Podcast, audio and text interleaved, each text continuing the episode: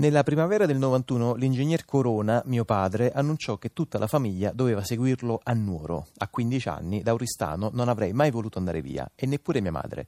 Lei riusciva sempre a trovare gli ostacoli giusti. Quella volta invece, forse soltanto per avere un giorno qualcosa da rinfacciare a suo marito, finì per dire di sì, lasciandomi con un palmo di naso. Sono le prime righe, l'incipit del quinto romanzo di Alessandro De Roma, si intitola La mia maledizione, l'ho pubblicato Einaudi. Alessandro De Roma è in collegamento dagli studi Rai di Sassari. Buon pomeriggio. Buon pomeriggio a voi.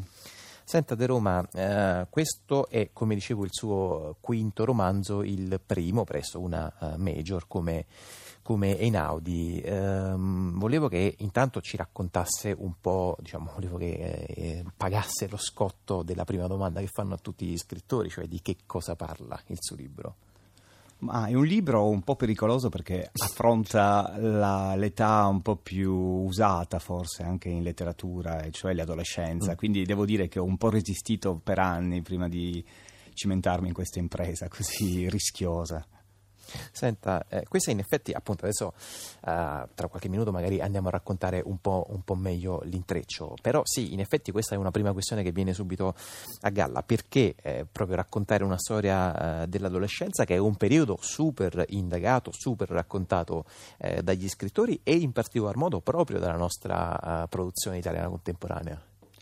Ma in realtà credo, in un certo senso, tutti i personaggi di tutti i romanzi possano essere visti come degli adolescenti, nel senso che poi ciò che si diventa da adulti è un po' il risultato di una lotta intrapresa contro questo mostro rimasto appunto inconcluso che è il nostro io adolescente.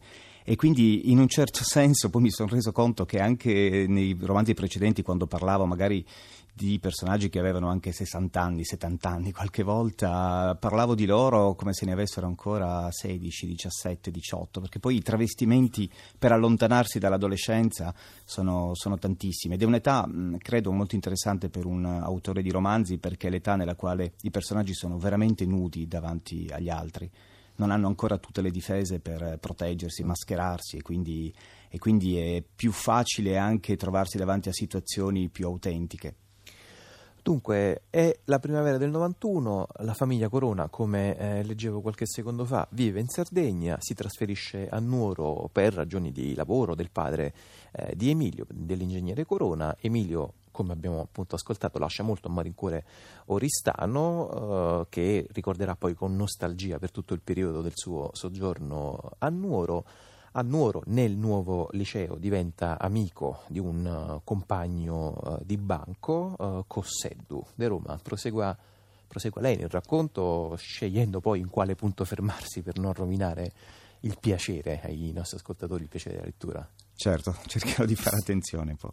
Ma in realtà Emilio è anche Emilio, come l'Emilio di Rousseau, è un Emilio immerso nella natura, in una natura che però respinge perché ne ha paura, perché la natura significa autenticità per l'appunto, e quando si trova davanti a Cosseddu, quando si trova invischiato in questa persona che tutti disprezzano, che tutti allontanano, in realtà si trova invischiato davanti a una parte di se stesso che lui stesso vorrebbe evitare, che invece è la sua natura. La sua natura è quella di un selvatico in qualche modo, cioè di qualcuno che fa di tutto per sfuggire al destino della sua famiglia, che in un certo senso è anche la sua maledizione.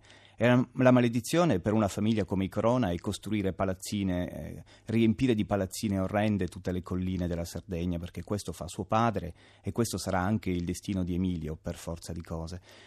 E in realtà la fatica enorme che fa Emilio è una fatica grandissima per non essere se stesso, che è uno dei tanti modi attraverso i quali cresciamo, cioè tradendo noi stessi, solo che tradire se stesso per lui significa tradire l'amico che l'ha portato alla natura, Cosseddu, e significa tradire soprattutto la sua terra, tradire quella natura che era il punto d'incontro fra lui e il suo amico.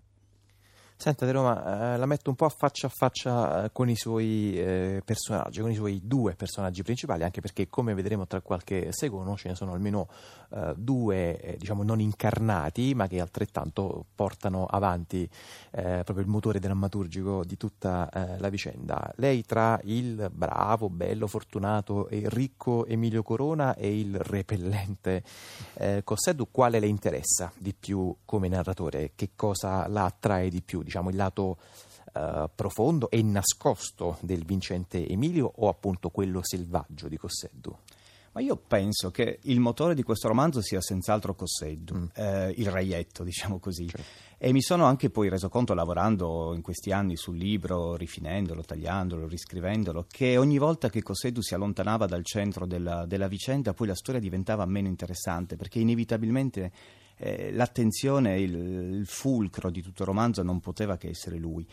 Certo, il romanzo però è interessante, nel romanzo è interessante un'altra cosa, secondo me, almeno questo è quello che io speravo di riuscire a fare, cioè concentrarmi sul senso morale di Emilio, che fa un po' la figura del cattivo. Tante volte mi è stato detto, ma un personaggio così cattivo in questo romanzo, Emilio, che si fa così tanto detestare, in realtà non è cattivo, è semplicemente sincero, guarda con onestà nel fondo di se stesso, ed è per questo che nel romanzo fa la figura del cattivo, fa il contrario di quello che facciamo noi nella maggior parte della nostra vita normale, cioè nascondere la nostra parte più crudele. Lui invece è animato soprattutto da un senso morale molto forte, benché forse non sembri così inizialmente, per cui quello che cerca di fare è recuperare la parte migliore di sé attraverso quell'amore che non è riuscito a dare a chi avrebbe dovuto dare.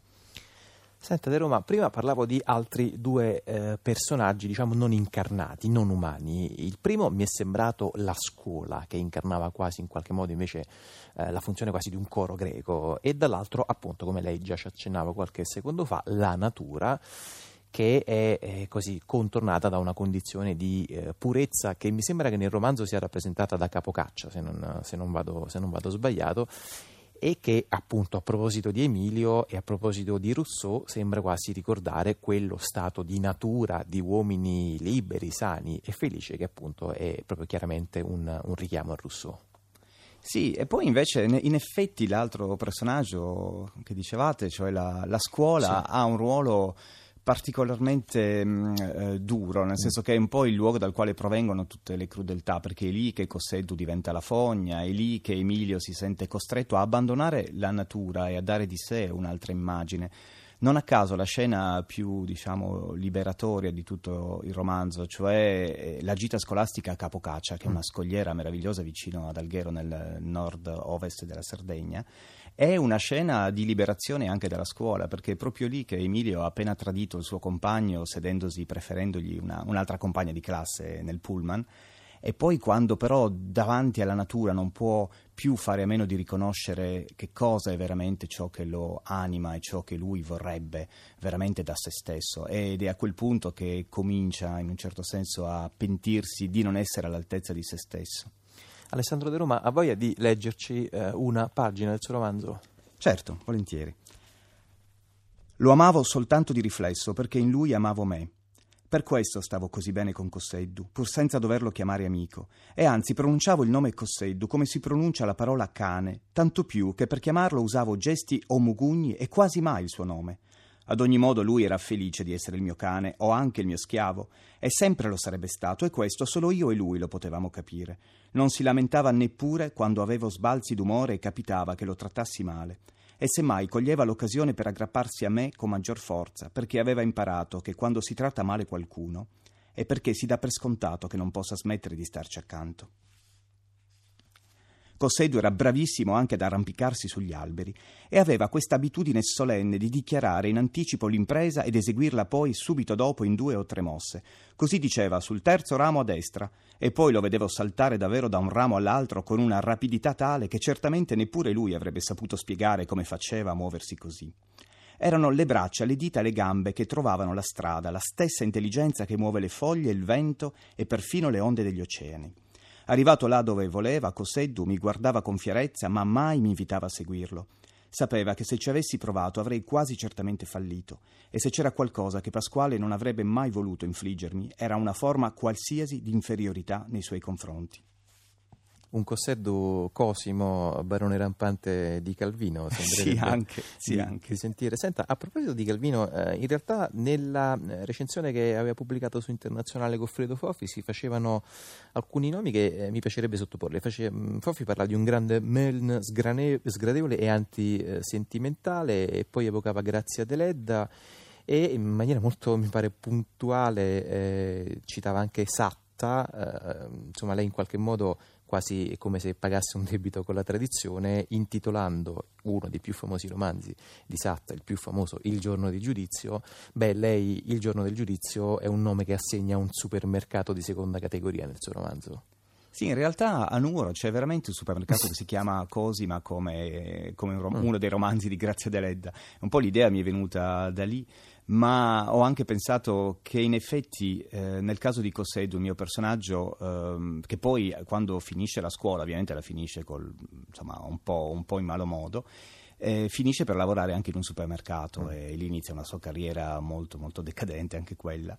E il giorno del giudizio è anche il giorno del giudizio di quello che si diventa nella società, perché questo è certo un libro anche sull'amicizia e sull'adolescenza, ma è anche un libro sui rapporti sociali fra due persone che vengono da classi sociali molto diverse.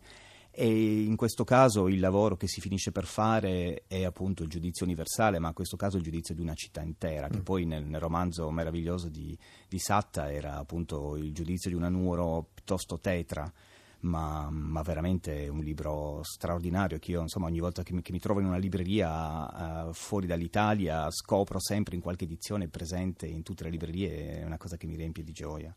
Senta, De Roma, prima di salutarla, questa maledizione che è presente nel titolo del suo romanzo è legata solo all'adolescenza, oppure è uno stigma che i suoi personaggi rischiano di portarsi dietro anche nell'età adulta, che è il sospetto, insomma, che resta poi all'ultima riga al lettore? Ma io penso che ciascuno di noi debba per forza fare i conti con tutti i discorsi lasciati in sospeso nell'adolescenza. È assolutamente impossibile uscirne fuori. L'unico modo è passarci dentro e capirli e rivederli, insomma diventare qualcos'altro completamente da se stessi. Penso che non sia mai completamente possibile. Si intitola La mia maledizione, l'ho scritto Alessandro De Roma e l'ho pubblicato Einaudi nei Coralli. Ringrazio davvero molto De Roma, in bocca al lupo per i prossimi suoi lavori. Grazie a voi.